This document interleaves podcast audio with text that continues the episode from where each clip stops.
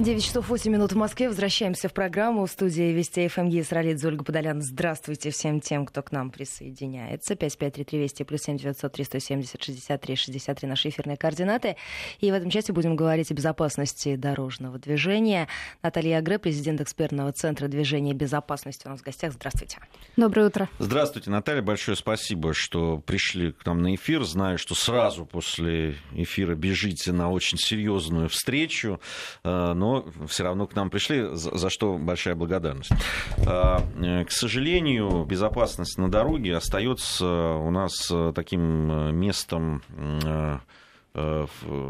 новостей со, со знаком минус.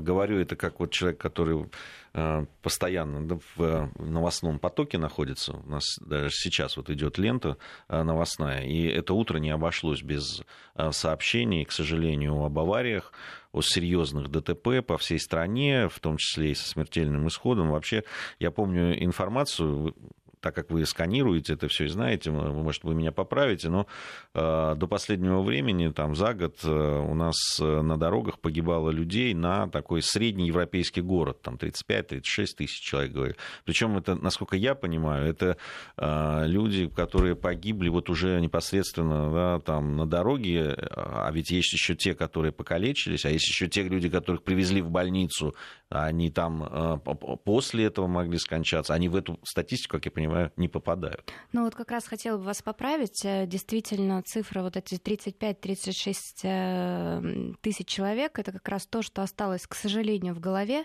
а на самом деле это цифры десятилетней давности. Угу. И здесь хотелось бы как раз обратить внимание, то, что та работа, которая ведется в нашей стране в этой области, она приносит свои результаты. И вот прошлый год закончился с э, цифрой 19 тысяч и 88 человек, что, в общем-то, говорит достаточно существенном снижении. Ну, очень серьезно. Особенно да. если... Еще много, конечно, очень. Это да. огромная цифра. При, при, в любом случае можно говорить, что любая человеческая жертва, это, в принципе, действительно э, страшно, но так или иначе при том росте автомобилизации, который происходит в стране, все-таки цифры хорошие.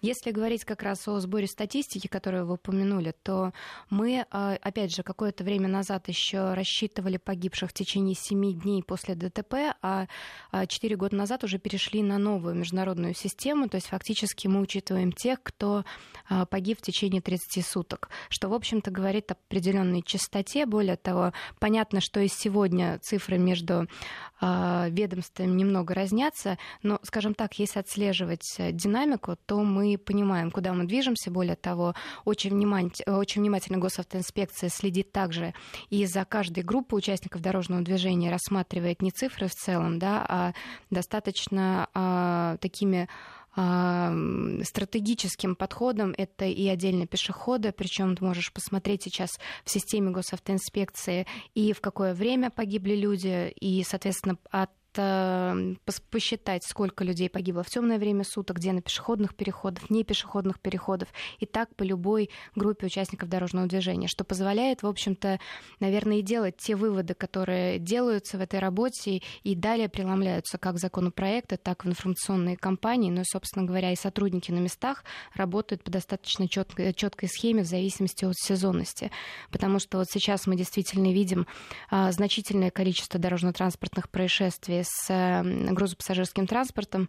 И можно говорить, что фактически это, наверное, одна из тех страшных тенденций, которые сохраняются последние несколько лет, потому что мы можем посмотреть на все цифры, и у нас снижение а, по всем пунктам, вот кроме грузопассажирки. И здесь есть тоже определенные решения, к которым сейчас подводятся, так как если посмотреть на опять же, структуру дорожно-транспортных происшествий с грузовиками, мы видим, что как раз большая часть ДТП, она попадает именно на те, которые находятся в, э, во владении физлиц, которым применяются совершенно другие требования, нежели к юридическим лицам. Более того, мы видим, что и перерегистрация такого транспорта постоянно происходит на физлиц, потому что это намного дешевле. А а в чем проблема здесь? В том, что люди, которые, там, если это физлица, они недостаточно опытные, недостаточно квалифицированные, деле... или, или, или это переработки, это ш, в чем проблема? Вы знаете, это целый комплекс. Э, в первую очередь, ну как мы говорим, что безопасность дорожного движения это очень комплексный вопрос, он действительно состоит из целого ряда параметров. А, в чем здесь разница? У юридического лица очень много обязательств, которые контролируются госорганами и которые проще контролировать. Это действительно состояние транспортных средств, да, это тот же самый техосмотр, качество техосмотра, которое также оставляет, кстати, желать лучшего в принципе, да, но я думаю, что сейчас эта система будет приведена в норму. Второй момент, связанный с контролем за водителями. Это медицинский осмотр, это ежедневный предрейсовый контроль. Еще один важнейший пункт, вот, который, я думаю, что вы сейчас видите в публикации достаточно часто, это темы, связанные с режимом труда и отдыха. То есть фактически это вот эти жуткие переработки, да, которые влияют потом на управление транспортными средствами. И сейчас, опять же, требования к юридическим лицам оснащать тахографами, да, которые как раз отслеживают, сколько человек провел за рулем. Ну, то есть фактически это целый такой комплекс. Если говорить о физлицах, да, но кто из них э, проверяет э, свое здоровье? Да, кто из них, опять же, проверяет водителей на алкоголь. Более того, мы прекрасно понимаем, что чем больше километров они прогонят, да, тем больше денег это частное лицо заработает, потому что оно заинтересовано как можно быстрее прибыть из точки А в точку Б. Чем это заканчивается, мы видим, потому что практически в каждом третьем сообщении сейчас э, вот эти крупные, крупные ДТП, если они происходят по вине грузовика обычно это физлицо, которое ехало уже несколько суток, да, без сна, но результат мы все видим. Поэтому вот сейчас я знаю, что лежит законопроект, который обсуждается. Я очень надеюсь, что он будет внесен хотя обсуждают его последние два года, это все-таки э, внедрение одинаковых требований как к физлицам, так и к юрлицам. Ну, казалось бы, есть здесь э, э, когда речь идет о безопасности, есть резон все-таки уравнять. Я понимаю, что с одной стороны, защищают там, да, индивидуальных предпринимателей, малый бизнес и так далее. С другой стороны, речь идет о безопасности и жизни наших людей и граждан. И здесь, э, мне кажется, ну, важно все-таки э, безопасность поставить на первое место. А, скажите, вот вы сказали о том, что за 10 лет э, там, почти в два раза уменьшилось количество смертей на дорогах в результате дорожно-транспортных происшествий. А все-таки, а в чем главные причины? Что, где удалось э, исправить ситуацию так, чтобы э, все-таки людей меньше стало гибнуть на дорогах? Вы знаете, эм, опять же, здесь можно идти по целому ряду вопросов. Первый, наверное, связан с инфраструктурой. Вот если говорить про наиболее уязвимых э, участников дорожного движения, это как раз пешеходы и дети, здесь, с одной стороны, по стране все-таки очень сильно доработаны пешеходные переходы, я могу напомнить, что введены новые знаки, более заметные. Сейчас устанавливается везде освещение. А, то есть э, ведется работа для того, чтобы а, пешеходу на пешеходном переходе было намного больше видно. Если говорить про некую образовательную составляющую, то здесь можно отметить, что, в общем-то, вот эти 36 тысяч, они у нас накопились за вот эти 90-е, когда, в общем-то, скажем так, культура участников дорожного движения, она у нас упала просто в ноль. Я бы сказал, она рухнула. Ну, ее, да, ее фактически просто не было. И вот сейчас вспоминаешь, это как страшный сон, это агрессия, никто друг другу не пропускал, у нас пристегиваться было крайне не принято, а, алкоголь ну, за рулем. откровенное хамство на дорогах. Ну, в, в общем, да, все, что можно было делать, люди делали, да. Более того, хотела бы напомнить, там даже та же самая ОСАГО, которую в какой-то момент ввели, да, тоже сыграла свою роль, по крайней мере, люди перестали драться на дорогах просто при малейших царапинах. То есть фактически вот за эти годы, скажем так, вот эти культурные аспекты, они а, были учтены и так или иначе внедрены. Вот если, опять же, как бы ссылаться на цифры, если э, на тот момент нас пристегивалось 23% водителей, сейчас у нас цифра выше 86%.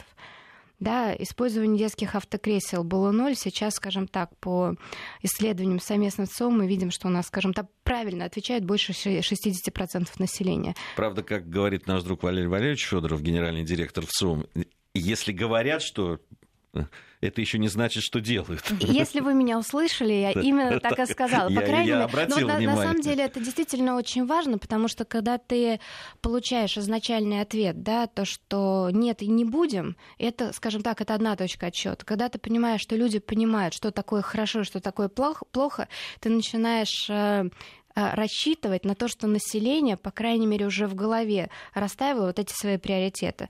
То же самое с нетрезвым вождением. А, действительно, на определенном этапе хлопнуть рюмку и сказать, что я вожу еще лучше, чем если бы я этого не сделала, это было абсолютно как бы наш такой вот а, ежедневный быт.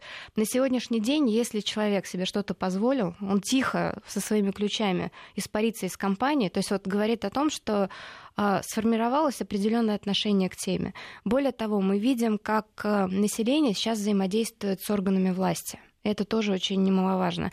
А, мы раньше думали, что сделать э, замечание кому-то на дороге это нехорошо. Сейчас мы э, докладываем в МВД о том, что мы увидели нетрезвого водителя, о том, что мы увидели а, необорудованный пешеходный переход, о том, что водитель себя агрессивно ведет. То есть это вот показывает, как, указывает на то, что а, менталитет наших граждан, да, он, в общем-то, перешел на совершенно новую ступень. 86% всех дорожно-транспортных происшествий это как раз человеческий фактор. Поэтому вот эти э, изменения в поведении, они как раз и являются иногда основополагающими для сокращения дорожно-транспортных происшествий.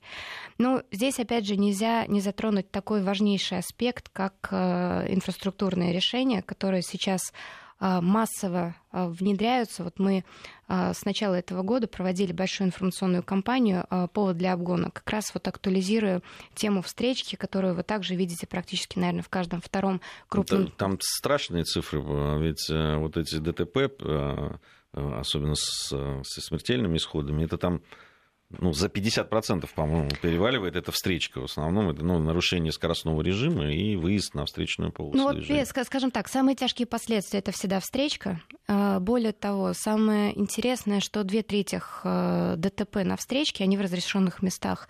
То есть фактически вот эта э, тема с разделительными барьерами, которые могли бы нести над собой не только функцию действительно технического разделения, а хоть какого-то визуального разделения, то есть э, которое бы подсказывало водителю не принимать вот этого решения выезда на встречку, оно уже является, в общем-то, достаточно стратегическим.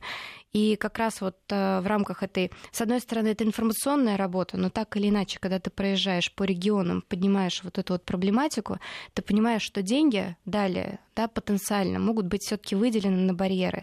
Сейчас вот э, руководитель госавтоинспекции Михаил Юрьевич Черников, он как раз э, э пытается найти решение для того, чтобы такие барьеры, э, барьеры с Минтрансом э, рассматривались наиболее экономически выгодные. То есть, с одной стороны, чтобы они занимали очень мало места на дороге, что вот на сегодняшний момент является очень большой преградой, потому что у нас очень много по России как раз двухполосных дорог, а сейчас по э, регламенту остановки требуется достаточно большое место, что, в общем-то, оставляет эти дороги просто без барьера.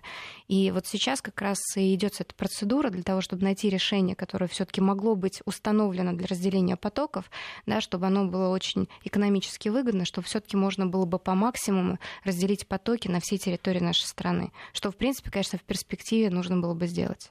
Да, это, это ну, серьезно э, сокращает, э, да даже по, по своему опыту могу сказать. Э, много мы ездим по стране, ездили и видим, конечно, то, что произошло, ту разницу. Вот на съемках диалогов о рыбалке, понятно, мы бываем в разных регионах с разными дорогами абсолютно. Во-первых, очень заметно, как относятся к своим гражданам и к водителям региональные э, власти. власти.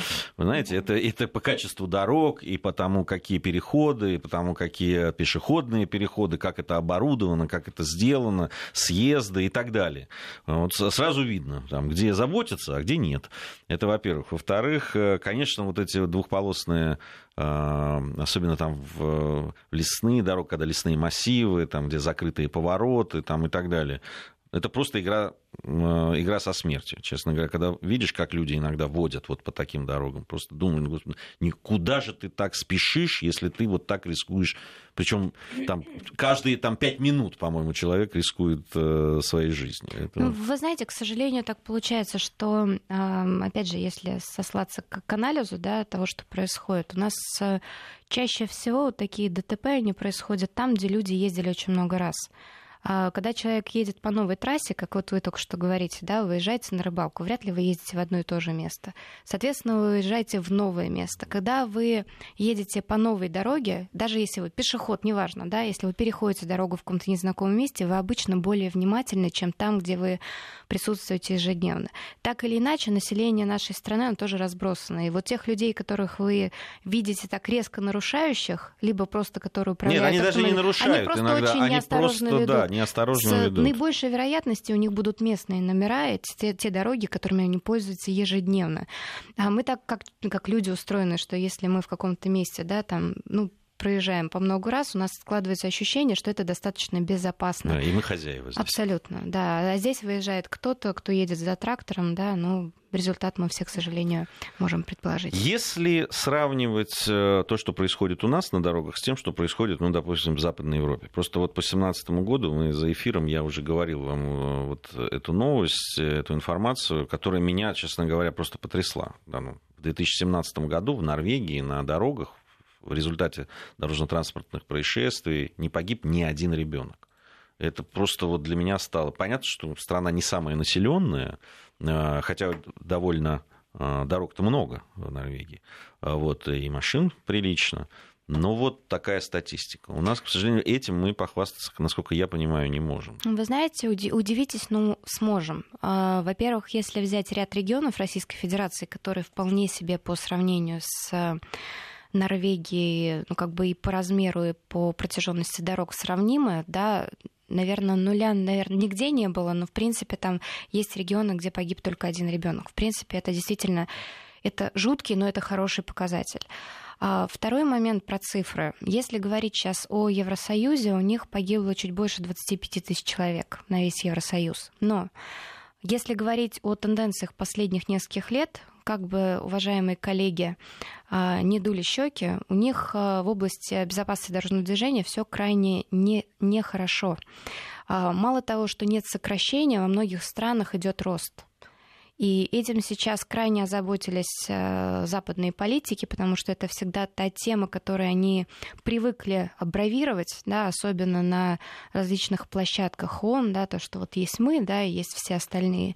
Вот на самом деле сейчас у них немного, э, скажем так, вот этот бравада поугасла. Более того, вот я сейчас перед эфиром вам специально принесла буклет, потому что когда мы были на Генеральной Ассамблее ООН с э, первым замминистра внутренних дел Горовым, да, вот он делал презентацию о том, как происходит происходят дела в России, я вам могу сказать, что наши западные коллеги были крайне разочарованы теми нашими успехами, которые мы действительно достигаем, потому что тот наплыв иммиграции, который сейчас переживают как раз наши западные коллеги, привело к тому, что у них сейчас полный диссонанс.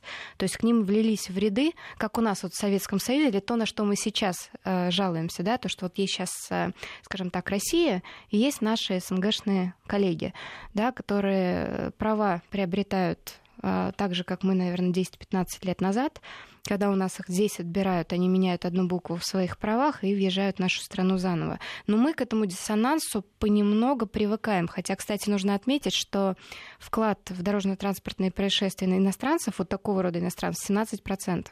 То есть вот если посмотреть на а, наших коллег, а, например, из Беларуси, с которыми мы никак не можем договориться, они въезжают на нашу страну и начинают творить страшное. У них как-то глава госавтоинспекции Смоленска а, говорит, говорит, не представляете, что у меня творится. У меня белорусы-водители давят белорусов-пешеходы в моей Смоленской области. А это моя статистика, я за это отвечаю. То есть вот фактически такая же ситуация сейчас сложилась в Европе э, за счет того, что к ним хлынул как раз вот этот э, поток людей с совершенно другой культурой вождения, где-то ее отсутствием. А у них сейчас и население, которое прекрасно было обучено культуре, да, оно, скажем так, начало перестраиваться, потому что невозможно быть настолько хорошим, когда вокруг у себя хаос. И вот эти замечательные гости, которые приехали, их никто не адаптировал к местному дорожному движению.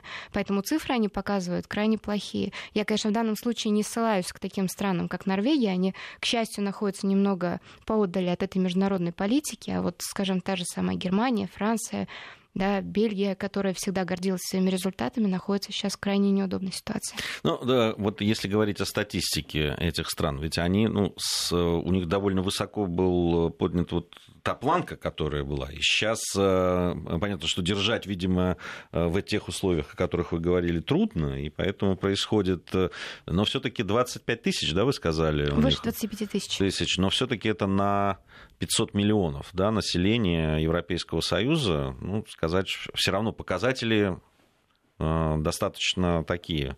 А, э, здесь еще есть один аргумент в защиту все-таки э, нашего замечательного государства. Мы все-таки начали такую проактивную работу в области безопасности дорожного движения только 10 лет назад. До этого, опять же, хотела бы напомнить, что у нас был, как вы говорите, беспредел на дорогах. Да, поэтому то, чего мы сейчас достигли за эти 10 лет, оно, в принципе, намного более ощутимо, чем то, чего достигла Европа. Более того, конечно, интересно э, заслушивать их, опять же, доклады на высоких трибунах и рассказывать то, что а, в их странах, да, каких-то небольших странах, они выстроили те же самые а, барьеры на протяженности всех трасс. Но, опять же, давайте посмотрим на километраж. А, сможем ли это сделать в нашей стране? Наверное, сможем, просто это займет немного больше времени. Мы сейчас должны будем прерваться, впереди новости, и затем вернемся и продолжим. В Москве 9 часов 33 минуты. Возвращаемся в программу в студии Гея Ралидзе и Ольга Подолян. У нас в гостях Наталья Агре, президент экспертного центра движения безопасности. 553320 и плюс 7 900 370 63 63 наши эфирные координаты. А, много вопросов. А, вот вы сказали по поводу изменения статистики, то, что только один, к сожалению, смертельный случай с ребенком. А, много вопросов, как удалось добиться? Это что, какие меры воздействовали вот в тех регионах, которых и снижение по агрессивному вождению, и по количеству жертв э, в ДТП? Вот э, если говорить о, детской теме, это, наверное, самое э, стратегически правильное направление вообще, вообще во всей этой работе. Здесь можно говорить, наверное, о э, системе непрерывного образования, которая, я могу говорить, выстроена в нашей стране. Дальше над ней нужно работать, ее нужно внедрять. В чем эта работа заключается?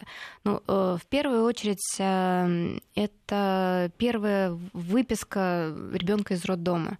Да, вот вроде бы элементарная вещь, но так или иначе вот родителями нас а, быть не учат. А, когда я начала заниматься вот этой темой чуть позже, чем у меня появился первый ребенок, я фактически поняла, как много вещей, да, даже в области дорожной безопасности мне было неведомо.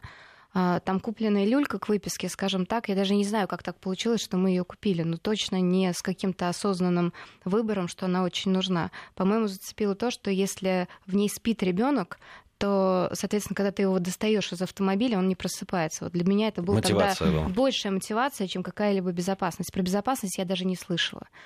А, и сейчас вот как раз на базе перинатальных центров, роддомов э, ведется работа по обучению медсотрудников, которые как раз разъясняют, в чем суть непосредственно э, вот этого автокресла, каким образом правильно закреплять там ребенка, насколько время это можно делать, в каком месте, насколько это безопасно, да, и то, что ребенка нельзя оставлять в автомобиле и так далее. То есть это уже некий такой старт, который закладывается с первых дней жизни.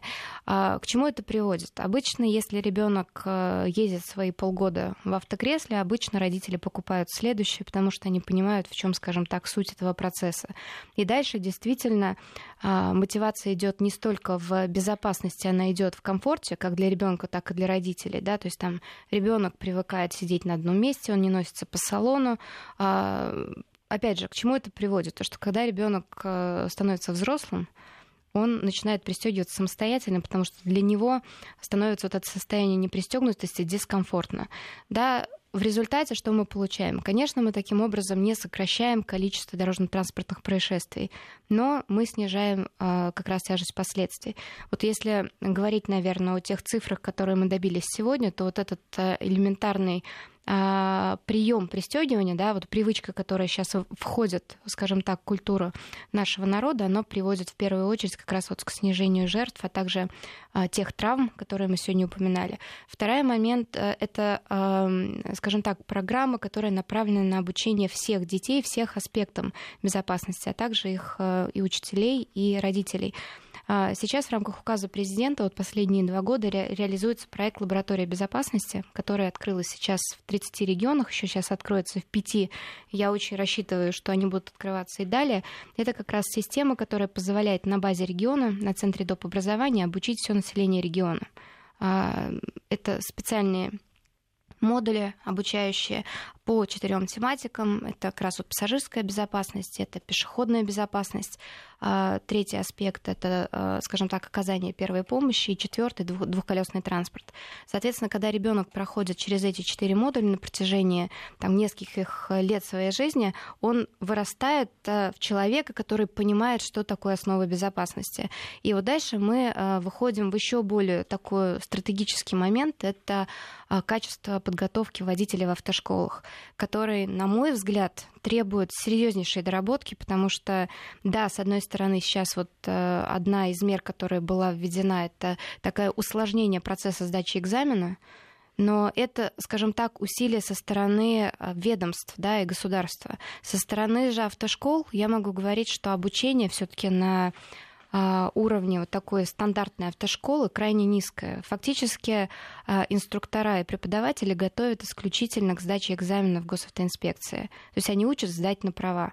Дальше что происходит с этим человеком, когда он оказывается в дорожной среде, да, ну как бы, опять же, мы видим по цифрам, да, за счет опять усложнения сдачи экзамена мы видим, что результаты есть, и сокращение цифр по молодым водителям, которых мы считаем как э, два года после сдачи получения прав, оно действительно снижается.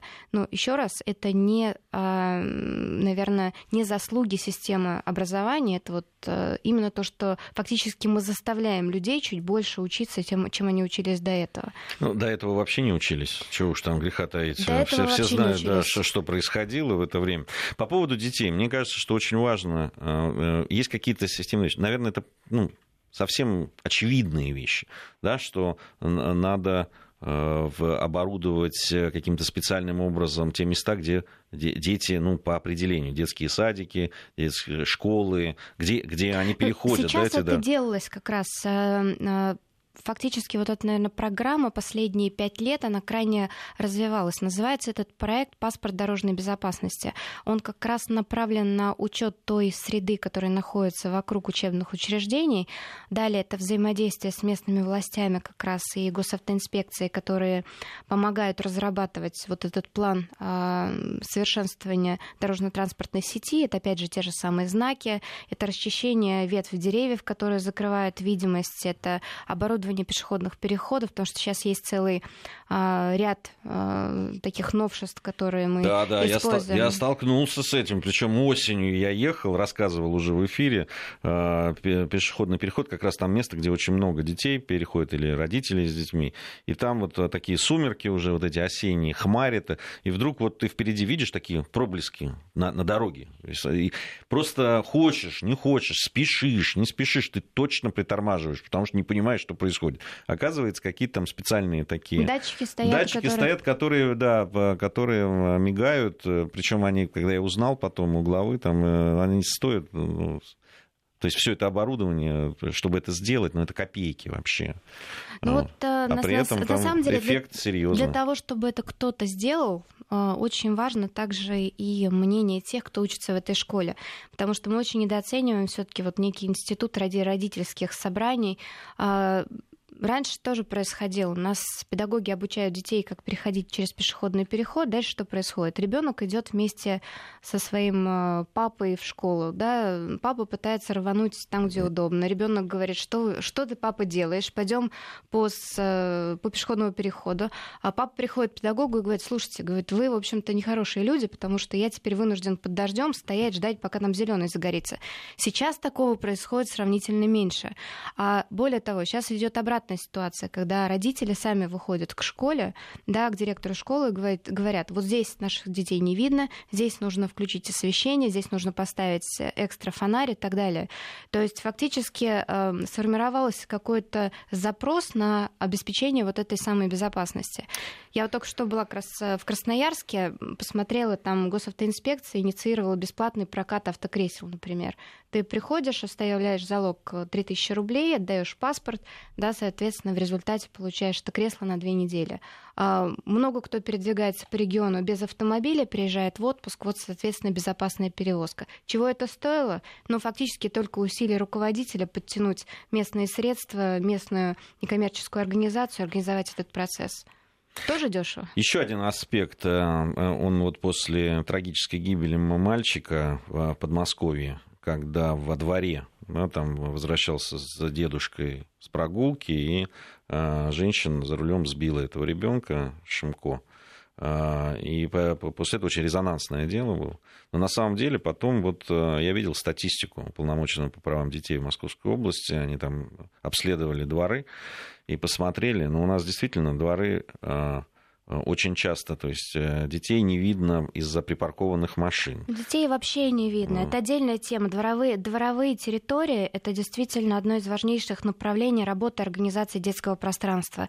В данном случае как бы это не вопрос, наверное, вот мы живем в таком регионе, к сожалению, да, где действительно машины и люди сожительствуют в такой, э, скажем так, в таком плотном пространстве, что дети неминуемо постоянно оказываются в опасности неважно, ты идешь вместе с папой, с мамой, ты случайно побежал за мячом, да, и, в общем-то, все. А у нас все а, вот эти детские площадки, они ограждены, ну, ограждены фактически парковками. Да. И вот каждый раз, когда э, я попадаю, например, со своими детьми на улицу, ну, фактически, ну, я занимаюсь темой безопасности дорожного движения, фактически я нахожусь в состоянии стресса постоянно потому что я понимаю, либо мой ребенок куда-нибудь э, ну, побежит, ну это нормально, да, дети бегают, либо водитель его не увидит. И если посмотреть, опять же, вот на эти несчастные случаи во дворах, и действительно в Подмосковье очень выс- высокое количество. Вы правильно говорите, что сейчас уполномоченный по правам ребенка, сейчас великолепный механизм, да, по работе с местными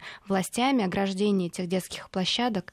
Да, ну, лежачие полицейские во дворах обязательные, которые, ну хотя бы потому что гоняют ведь, ну ведь гоняют гоняют по этим э, дворам как ненормальные иногда. Это в любых регионах. Это как раз возвращаясь к тому моменту, место, где ты ездил очень много раз, становится ну, как бы привычным. Ну и, наверное, э, хотелось бы также упомянуть о стратегии безопасности дорожного движения, которая была принята в начале этого года, в январе этого года. А далее последовали майские, майские указы президента, и я бы хотела еще раз озвучить, что мы теперь тоже страна, которая встала на путь стратегии ноль к 30 году, и, в общем-то, все те а, усилия, которые на сегодняшний день мы перечислили, перечислили мы далеко не все, они как раз направлены на то, чтобы ни один человек на наших дорог не гиб. Большое спасибо. Мы нас... сейчас должны да. будем прерваться. Мы отпускаем Наталью, потому что у нее важная встреча как раз вот по той теме, вот так которая... всегда. Да, спасибо большое, что пришли. Спасибо огромное за этот разговор. У нас погода, региональный блок. 9 часов 48 минут в Москве. Возвращаемся в программу. Гея Сралидзе, Ольга Подарян в студии. 5533 Вести плюс 7 903 170 63 63 наши эфирные координаты. Долетели еще сообщения, что делать с опасными дворами, когда от подъезда дома до детской площадки во дворе ребенка могут сбить машины, гоняющие по жилой зоне. Ну вот в конце а, нашего разговора с Натальей как раз об этом мы и говорили. Об, об этом говорили, действительно. А, вот э, после того, после той трагедии, которая которая резонансная, которая была, вот э, если говорить о Московской области, да, там это произошло, а, были на этот предмет э, вот, полномочены по правам детей в Московской области совместно с э, ГИБДД, совместно с общественниками проинспектированы дворы вот на предмет, и сейчас это продолжается, эта работа, на предмет безопасности детей, там, безопасного выхода с площадки детской, с э, с территории игровой с территории площадки. игровой площадки, да, и э, там, где нет э, лежачих полицейских, все-таки хотят на законодательном уровне сделать так, чтобы э, во дворах э, ставились эти лежачие полицейские, чтобы, ну уж если кто не понимает, что э, здесь все-таки Э, территория двора это не место для э, того, чтобы показывать, какой вы великий э, гонщик, ну, хотя бы каким-то способом ограничивать вот эти вот скорости, на которых передвигаются. Потому что я согласен с нашими слушателями, это безобразие, что происходит иногда во дворах просто... Причем я, я не очень понимаю, зачем. Да, там все равно человек, человек там метров 30 разгоняется, все равно у него потом закрытый поворот там, на 90 градусов, все равно им надо сбрасывать эту скорость, визжат тормоза, какие-то дергания. А, и при этом а, это же в основном люди, которые проживают в этих дворах. У них, наверное, тоже есть дети, или будут, или были, я не знаю. Почему так происходит? Для меня загадка. Ну вот, э, я, думаю, что это очень важное решение будет, если оно будет принято. Э, оборудовать э, вот таким образом и посмотреть на безопасность дворов, это прежде всего, конечно, дети. Да и не только дети, кстати, страдают. А вообще многое зависит от нас. Очень часто наше поведение да, становится причиной трагедии этих.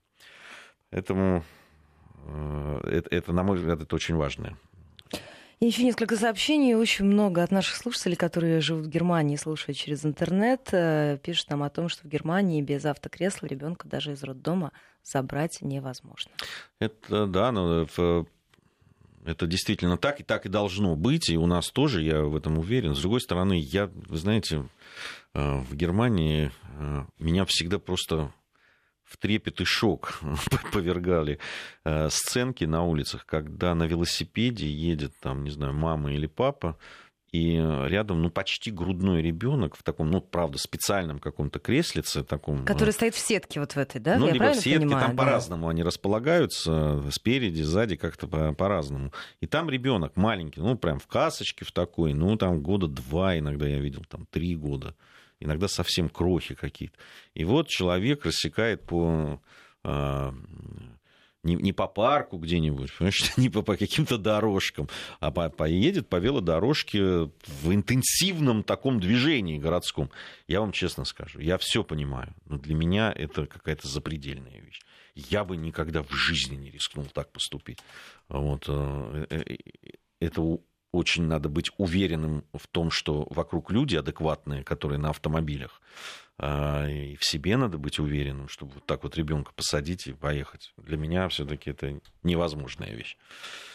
Тут очень любопытная информация. У нас не, не так много времени уже до конца э, часа этого. А, я бы хотел поделиться. А, тут в ЦИОМ наши партнеры наши э, выяснили, что больше половины граждан Российской Федерации, 59%, считают, что ученые не говорят людям до конца правду об окружающем мире. Меня эта информация так. просто тоже удивила, так мягко говоря.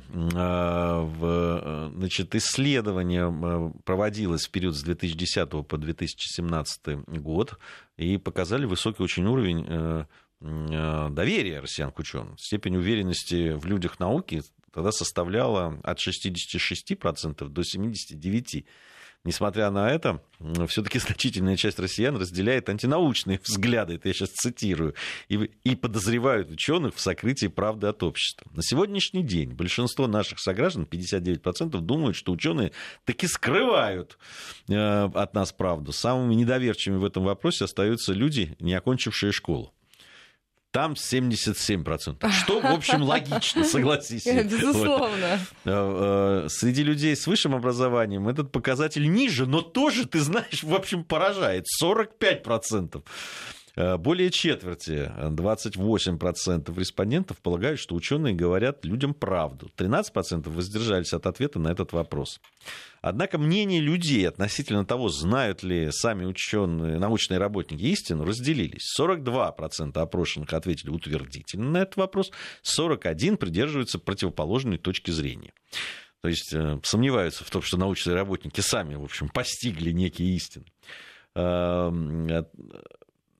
Ну, э, говорят о том, ну, почему так может, э, почему так может быть.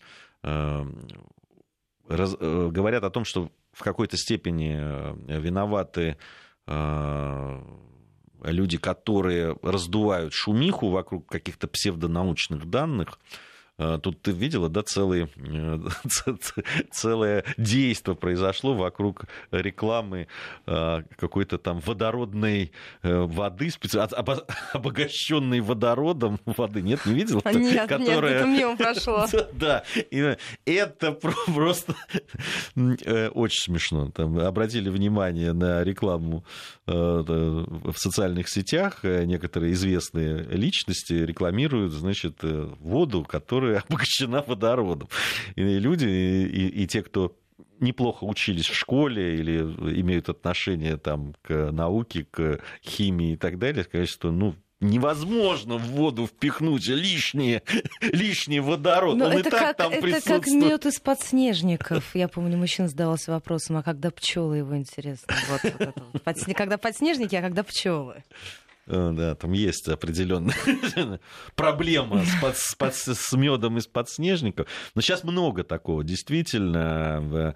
Э, я знаю, что вообще в мире недоверие к науке есть э, определенное, знаешь, на чем основано? Что э, очень часто наука сейчас аффилирована с крупными компаниями, ну, допустим, фармацевтическими. И вот э, многие считают, что невыгодно им, допустим, какое-нибудь лекарство от старости. Там, э, э, придумать и им пользоваться. Потому, Потому что, что есть другие препараты, другие, которые, которые могут стимулировать все это. Мы сейчас прервемся, а затем с Дмитрием Авзаловым продолжим разговор.